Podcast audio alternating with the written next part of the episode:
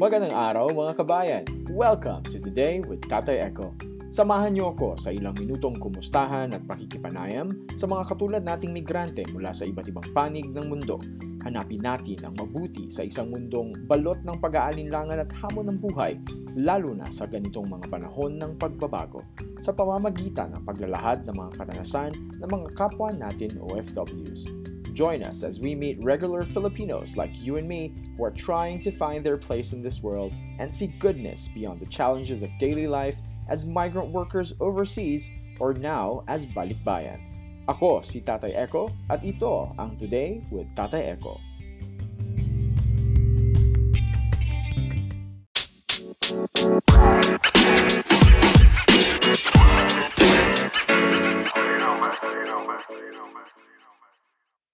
Magandang araw mga kabayan. This is season 3 and let's meet our guest for today. Our guest has been an OFW for the past 8 years in Saudi Arabia as part of the oil and gas industry as a health, safety and environment advisor. Friends, please help me welcome Mr. John G. Castillo.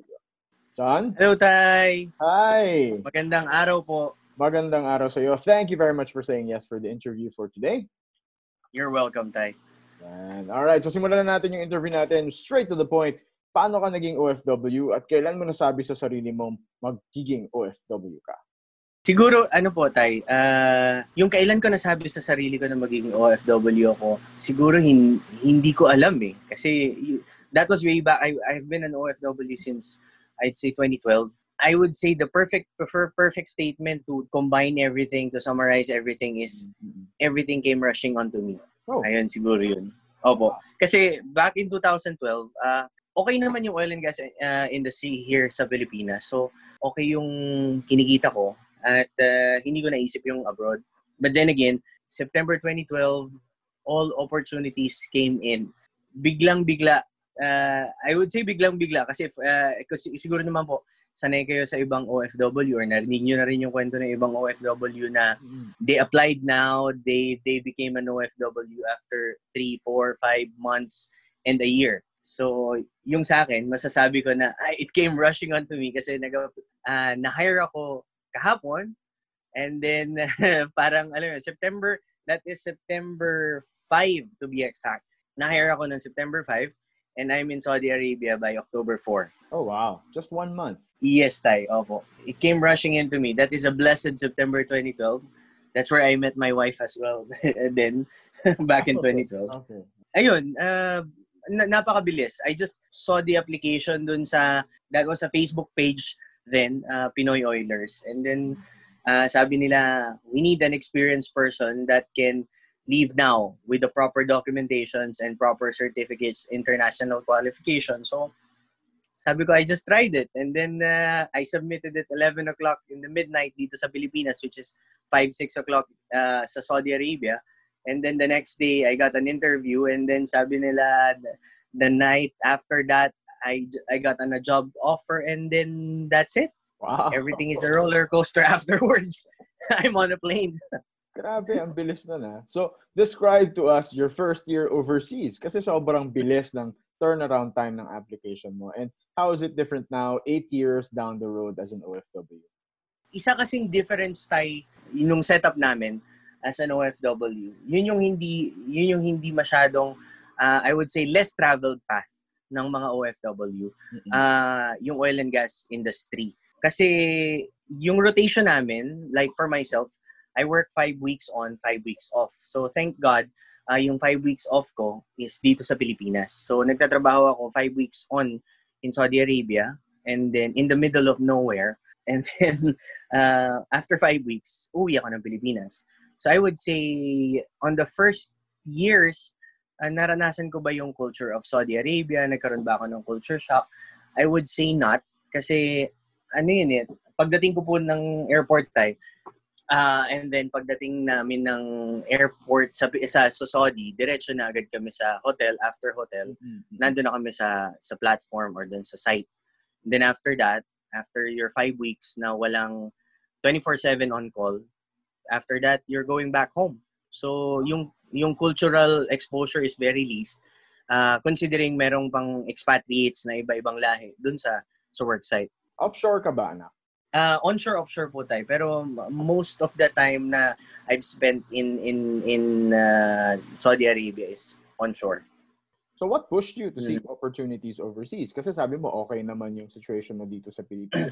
Do you think you needed Ay, yun tayo. Isa pa nga yun, eh, 'di ba? Yung I I mentioned earlier na it came rushing in on September 2012 kasi that time wala talaga ako interest. Uh, a bachelor who was earning well and then suddenly ano po, I've been asking one of one of my boss or superiors before for the longest time ano lang, uh, sabi niya sige Toy, ano, uh, hindi hindi mo na kita i-accept sa ano diyan sa Pinoy Oilers na yan. So, parang wala lang. And then suddenly that night, parang mga around 10 o'clock, 11 o'clock uh, at night, sabi niya sa akin, I was on the on the on the platform din po dito sa Pilipinas.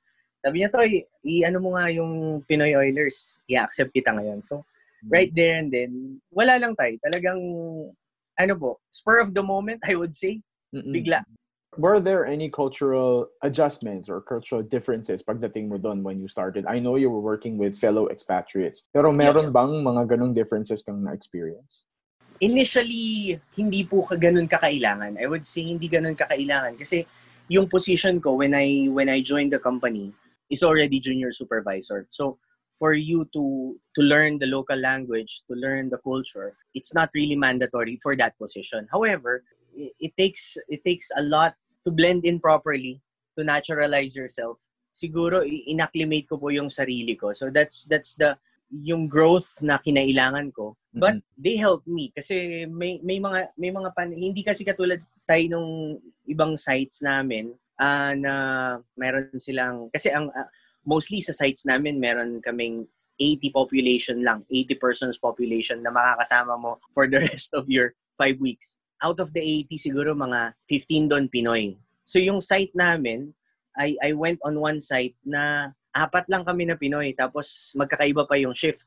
Uh, tapos ako lang yung supervisor. So yun yung kinailangan ko. It helped me a lot. Uh, na-acclimate ko yung culture nila. Nag, mas dumami yung friends ko na na local at uh, dumating yung point na I remember that was uh, siguro my third year or second year in Saudi Arabia. It was my birthday uh, September 18 and I would say the blessings flowed in ang daming regalo from from from the from the locals kasi nagustuhan daw nila yung yung naging yung pakikisama ko sa kanila. So that part of me made them really happy or that part of me contributed on on the growth of the team.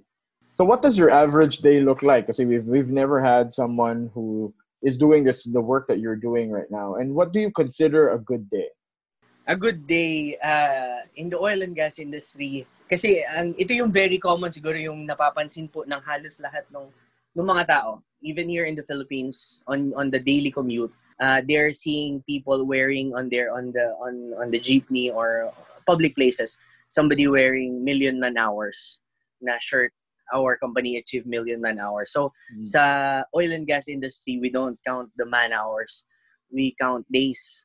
Uh, kasi ano lang po kami. Every every hour for us is golden and uh, it's worth a lot of money for the company and for the industry.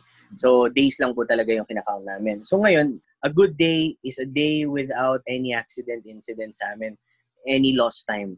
Yun yung good day sa amin.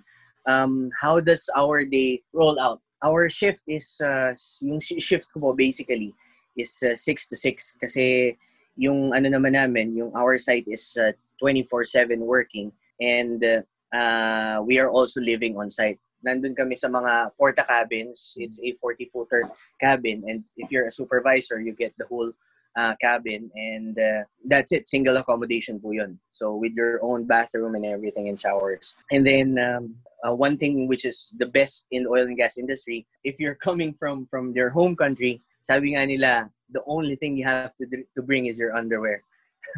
Kasi when you arrive on the on the site, provided naman nila yung coveralls, provided yung everything, provided nila even your innerwear and yung toiletries mo is provided. So, kung gusto mo lang medyo personalize, you know, kung may branding ka, it's up to you. So, uh, a normal day would kick off at around 5, 5.30 when the buffet opens and then uh, gising ka na tapos uh, you, you eat your breakfast otherwise depende po sa site minsan pagka medyo uh, highly congested and highly hazard, uh, hazardous yung, yung, yung work site, sineseparate nila yung mga accommodation, yung catering.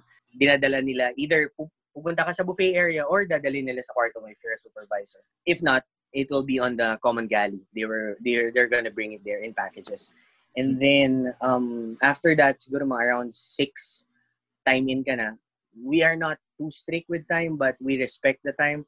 Uh, so after 6 o'clock should be everybody uh, time in. Wala namang wala naman po kami nung sinasabing time card or uh, thumbprint or whatever. Mm-hmm. Ayun, wala naman po kaming ganoon. Pero we respect the time. Uh, basta labas ka na noon, it's time for work. And then we have our meetings early morning at 6:30, coordination meetings, and then you go about with the daily task up until around uh, 9ish and then merienda. After that, daily tasks go around on the site, make sure everything's okay. And then 12, 11.30, we'll have a coordination meeting with outgoing crew, uh, which is they're working 12 o'clock in the afternoon until 12 o'clock midnight. And then lunch break, then balik sa opisina ng 1 o'clock. And then 3 o'clock is snack time. And then by 5.30-ish, night handover. And 6 o'clock, you're done with your shift. So uh, anything that happens after that hour is uh, not considered overtime kasi 24/7 on call naman po kami on site. Mm-hmm. So, ganun, that's how the day rolls. How was it for you transferring from the Philippines to Saudi? Kasi alam ko naman na the work is is potentially similar to what you were doing here in the Philippines already, but how did you adapt to the changes? I'll be honest, naging sobrang saya ko po nung lumipat ako. Hindi hindi lang yung sa salary, I'm not just talking about the sal- salary wise. Kasi dito sa Pilipinas, well, Filipinos are, we are already known for multitasking and we are best on that, I would say. Mm-hmm. So dito sa Pilipinas, um, I would go a little bit technical. Yung hydrocarbon system, yung pang-monitor ng gas, yung fire extinguishers, everything, and the, the procedural part, and then yung mga, yung mga, uh, uh, paperworks sa amin yun dito po sa Pilipinas. Mm-hmm. But when when I joined the company in Saudi Arabia, uh, every department should be answerable for their own job. So like yung ginagawa ko isa for for fire for fire prevention or for fire system napapunta siya sa mechanical and then yung hydrocarbon monitoring napapunta siya sa electrical. So mas gumaan siya. Mm-hmm. But then again, uh, it gave me an edge uh, out of the other persons na nandun kasi I've already been doing it here with the, in the Philippines with the uh, the company that I was with and doon I I know what they I know the ins and out of what they're doing, so they cannot fool around because I'm there to audit what they're doing. Tama, tama. Doon sa walong taon mo anak bilang OFW, ano yung pinakamalaking challenge na kinaharap mo? Wow, pinakamalaking challenge. Siguro ano po, this is a common saying na narinig ko doon sa sa karamihan ng mga ng mga nakatrabaho ko in Saudi Arabia. Mm-hmm. Yung you're a supervisor but they will not listen to you kasi sabi nga nila in in in layman's term, mas maliit yung sahod mo. uh, yung ano, yung yung ganun, yung challenge na ganun po is yung ibang yung ibang lahi na they think they are superior, way too superior for what they are doing. Even even yung ano po uh, I'm I'm saying this in general kasi po yung mga locals na nakatrabaho ko, ayos naman sila eh. Napakababait nila. They we work as a team, we work as a family. Yun po yung ano yung yung treatment namin. So yung biggest challenge ko talaga is uh, working with other nationalities who think uh, they are far more superior with the others. Na hindi nila kinoconsider syempre yung emotions, uh, which is, I'd say, being practical kasi work is work. You should not involve emotions on it. Uh, at saka yung ano po, isa siguro na emotionally challenging for me is uh, yung seeing other Filipinos. Uh, kasi, alam mo may, uh, nandun pa rin yung kurot sa puso mo every time you see other Filipinos na rank and file sila. Tapos, alam mo naman na hindi dapat ganun yung sinasahod nila. Mm-hmm. Or alam mo na they're working more than what they're earning. So, parang may kurot sa puso yun. Pero work-wise po, I would say, wala naman eh.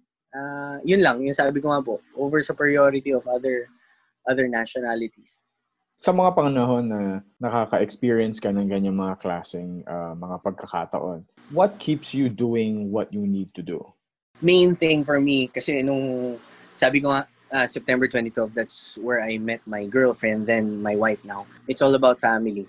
Uh, nung umalis ako ng 2012 up until 2013 is just playing around uh, you know, buying properties, putting up businesses. And then 20 come 2015, dumating yung yung firstborn ko si Zachary. Uh, everything changed. Um, ayun, si siya yung siya yung that keeps me going forward. So kapag ka medyo challenge ka, ayun, you just you just go back to your roots. Um, isa pa, uh, since 2012 po tay, uh, I, I don't know if everybody knows it. Nag-start ako ng iba-ibang mga business katulad yung Brother John's Coffee Cafe.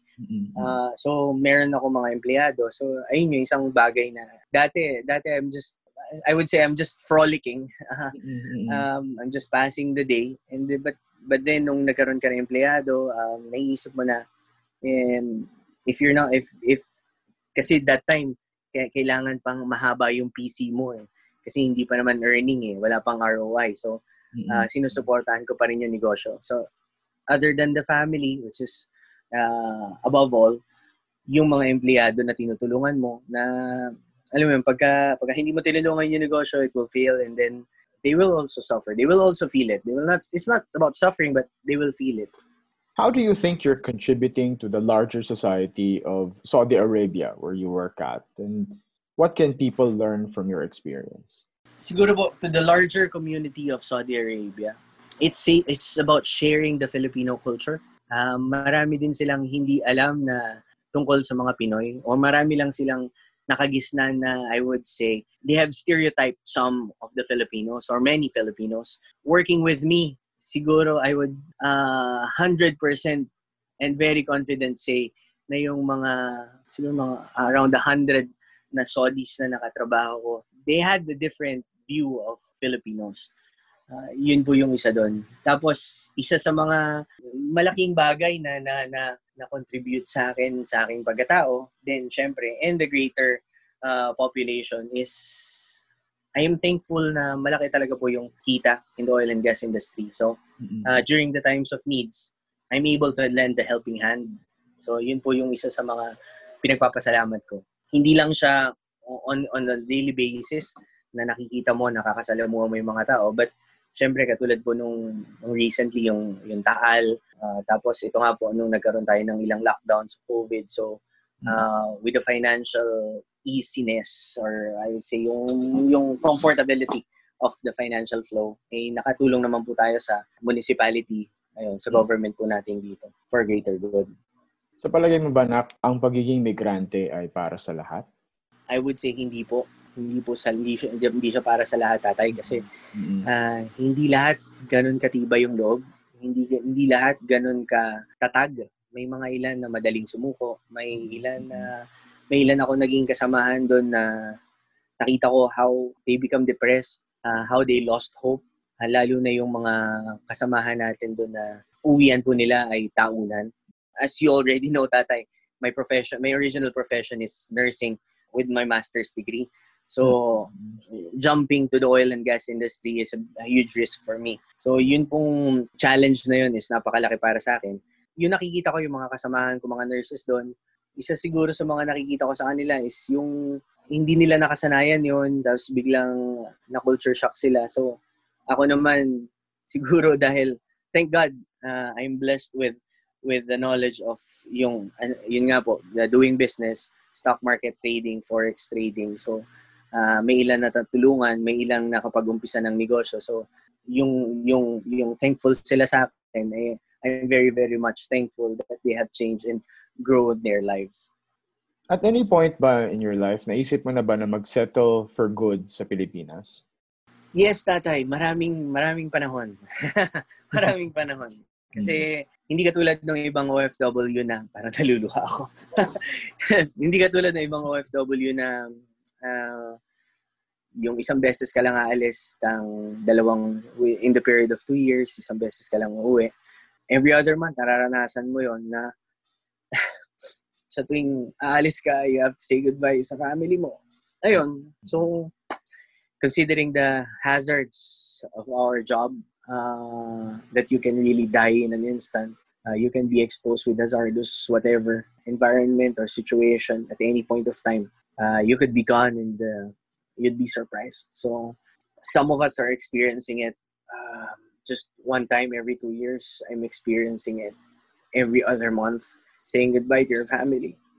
Ayun. So, eh, halos, halos, um, maraming beses tayo, sorry. maraming beses tayo na na-experience ko yun. So, um, I'm thankful with my wife na natutulungan niya ako. Ngayon, um, we're doing our cake business that has been existing for since 2018. Mm-mm. Uh, and we- I'm very, very much thankful to my wife na I would say ito na yung ito na yung sagot uh, in addition to all our other businesses and investments ito na yung ito na yung period of time na I can say thank you very much sa sa industry ng oil and gas and uh, maybe I can rest and be with my family for a longer period of time What would you want to share to our kababayans who are considering Saudi Arabia as a destination to migrate professionally or personally? right now, yung, yung Prince Mohammed bin Salman, napakarami niyang positive na ginagawa for Saudi Arabia, yung Road to 2020. Ah, napakaraming ginawa niya na, na maganda. At maraming changes na po. I, I would say slowly, or no, uh, in a proper pace, Saudi Arabia is opening up.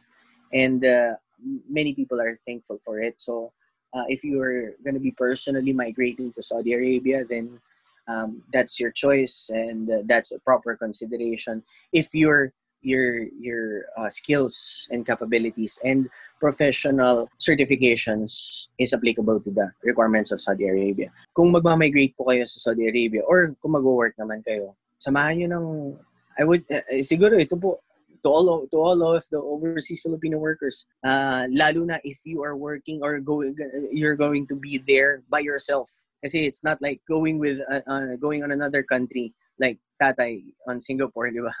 Uh, or Dubai. You can go with your family. There I, I've been there eight years as a bachelor.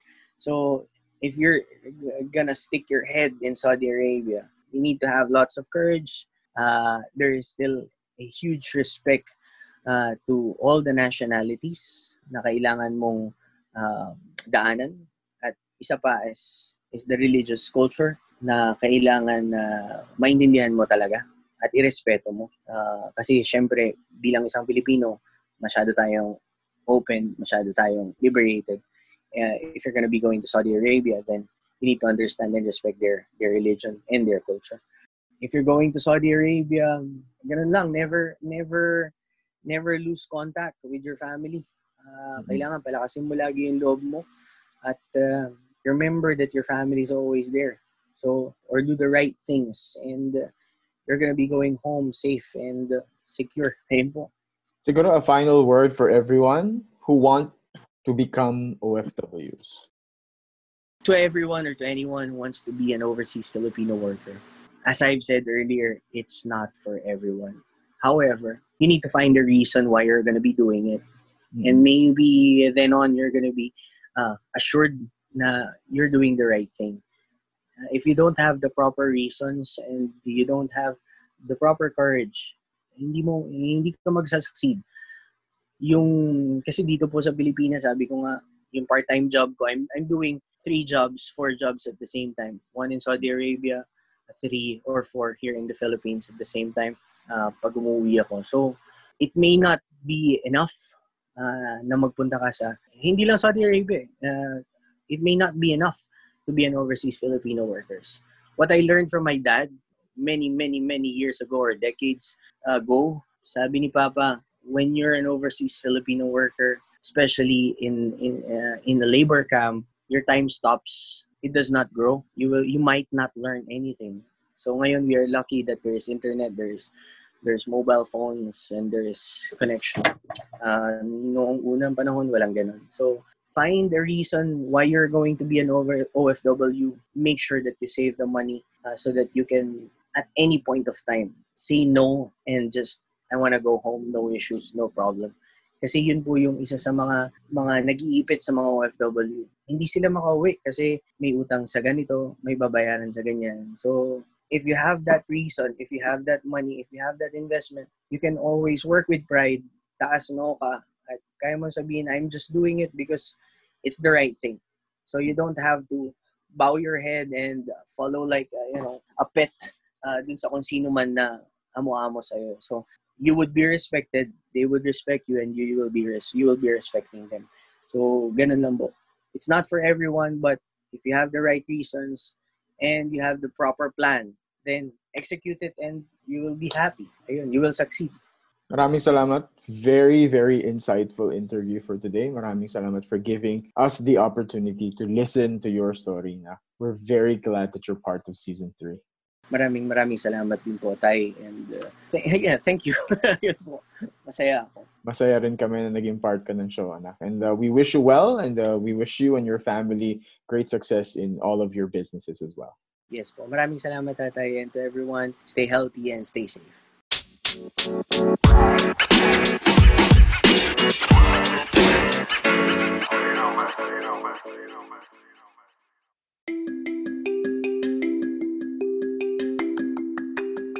Maraming salamat sa ating guest, Mr. John V. Castillo. We hope for your continued success and safety on the platform.